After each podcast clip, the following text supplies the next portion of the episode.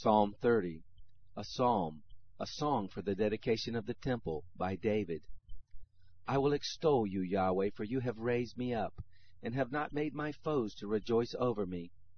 Yahweh my God, I cried to you, and you have healed me. Yahweh, you have bought up my soul from Sheol. You have kept me alive that I should not go down to the pit. Sing praise to Yahweh, you saints of his. Give thanks to his holy name. For his anger is but for a moment, his favor is for a lifetime. Weeping may stay for the night, but joy comes in the morning. As for me, I said in my prosperity, I shall never be moved.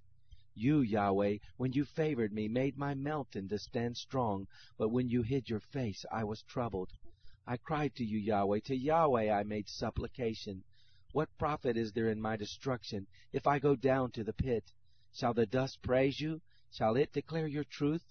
Hear, Yahweh, and have mercy on me. Yahweh, be my helper.